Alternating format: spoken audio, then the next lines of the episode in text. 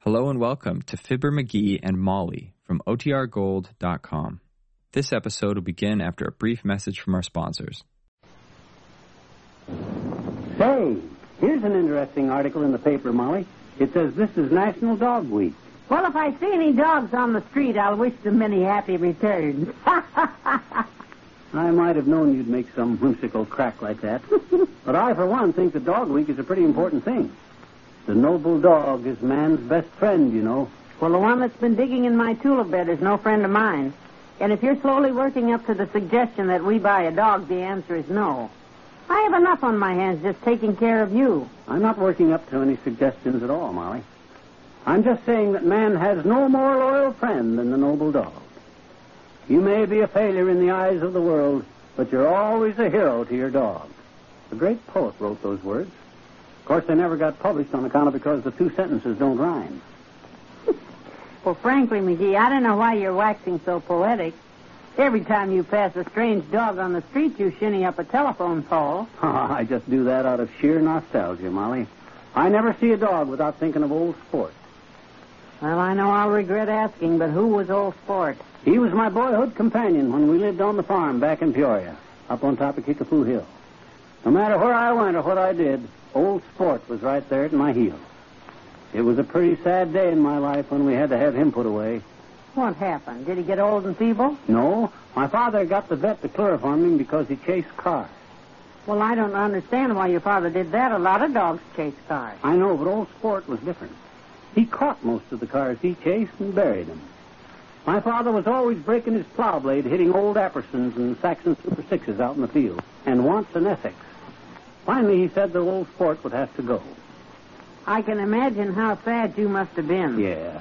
Every lad needs a dog. Well, I got another one before too long, and that one was Bowser. And I got rid of him, too. Why? He was too soft hearted to catch mice around the farm. The only thing he'd go after was the chickens. I see. Yeah. Then after Bowser, I had Poochie. He's the one who bit his way through three postmen in less than a year. He sounds like he was awfully mean. Well, that's what most people thought, but I always figured that he was just mad because he never got any mail. he wasn't near as mean as Tige. That was the next dog I had. I'm almost afraid to ask what he did. Well, Tige had a habit of licking your hand. And then when you reached over to pat him, he'd sink his teeth right in the fleshy part. I finally got rid of him and bought Pal. Ah, Pal.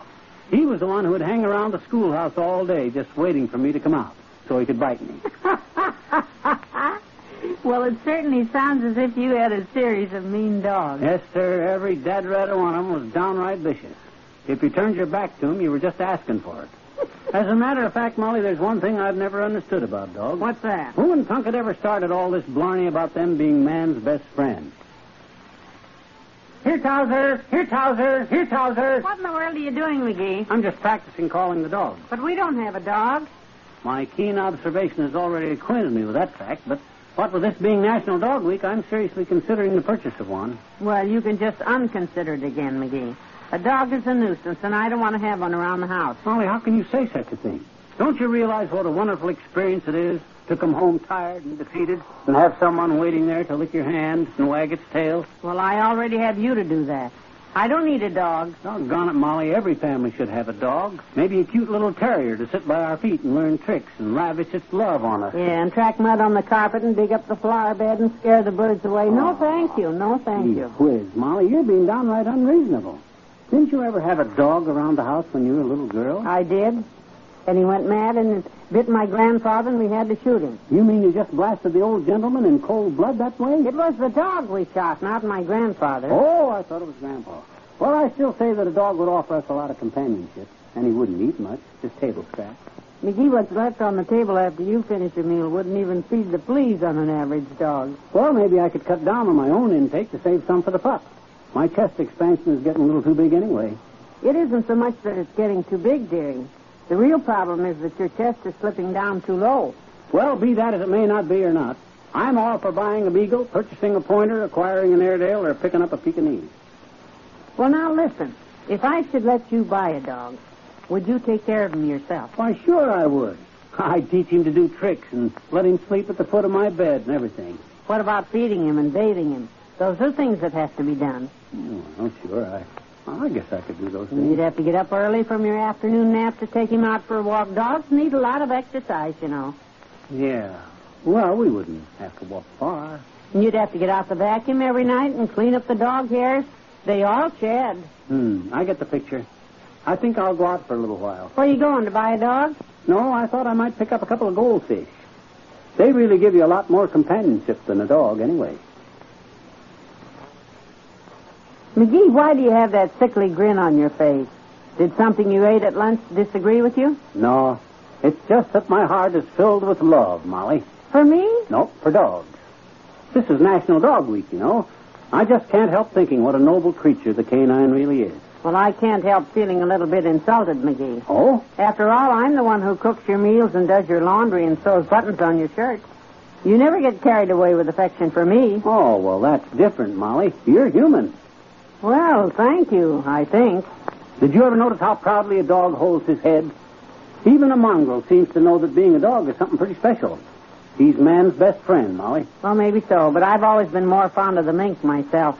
I think this surge of emotion I'm going through must be something like a poet goes through before he writes a great classic. Oh, my gosh, Molly. That's it. It is? Sure. With me overflowing this way, I ought to be able to write a great poem about dogs. That'll be my way of observing National Dog Week. Well, that sounds harmless enough. There's a paper and pencil on the desk. Let me at 'em quick. Boy, oh boy, oh boy, I gotta get these immortal lines down before I forget 'em. Oh boy, this is gonna be great. What? What rhymes with wire-haired terrier? Typhoid terrier. Hmm. Well, that's not too romantic a thought, but it may do. I've just got to get one more verse here, and I'll have the greatest thing since Carl Sandburg stopped writing poetry and took up the zither.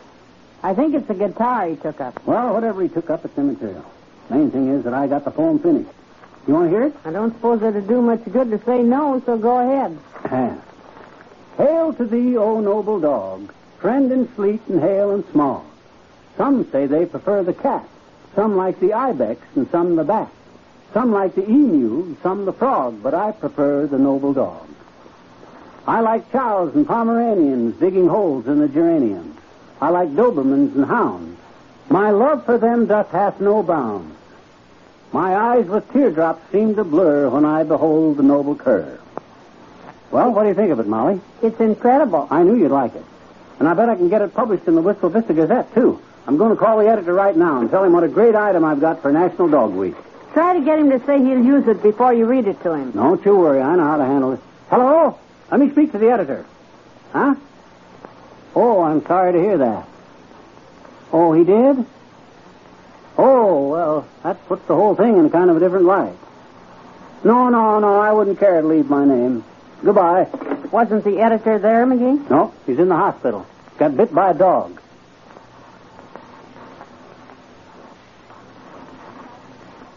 Heavenly days, McGee. Why are you wearing the heavy winter gloves on a hot day like this? Well, that's simple enough to explain. This is National Dog Week. I see. Does that make your hands cold? No, no, no, no. You don't seem to understand, Molly. I'm getting ready to go out for a walk. With this being Dog Week, I'll naturally have to stop and pat every pooch I pass on the pavement. If one of them turns out to be unfriendly, I'd rather have him get a mouthful of glove instead of my fingers. Don't you think you'd better put an asbestos shingle in your trousers, too? Just in case some dog waits until you're walking away before he decides he doesn't like you?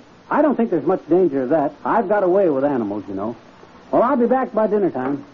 So long, Snooky. Goodbye, dearie. Ah, the moon shines tonight. Oh.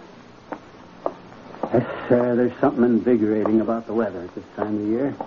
The humidity seems to soak right into your pores. Hi, Mr. McGee. Oh, hi there, Teeny. Hi. Well, I see you're out giving your pedal extremities a refresher course in perambulating, too. Well, I, hmm?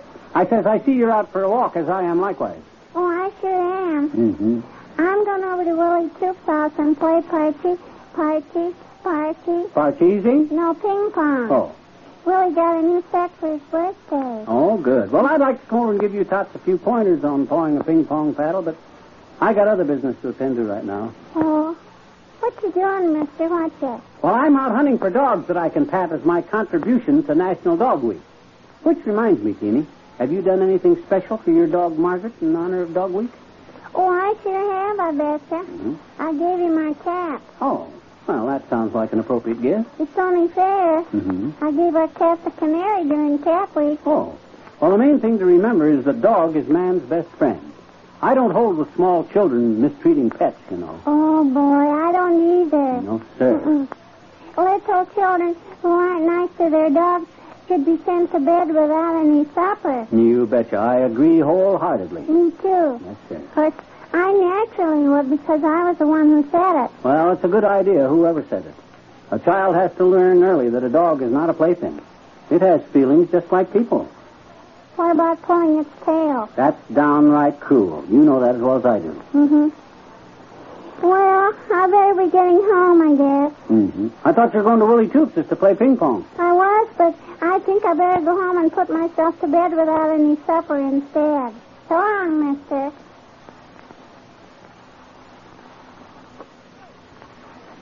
McGee, you've been sitting there at the desk writing ever since supper. What are you doing? I'm just totaling up all the good deeds I've done for National Dog Week, Molly.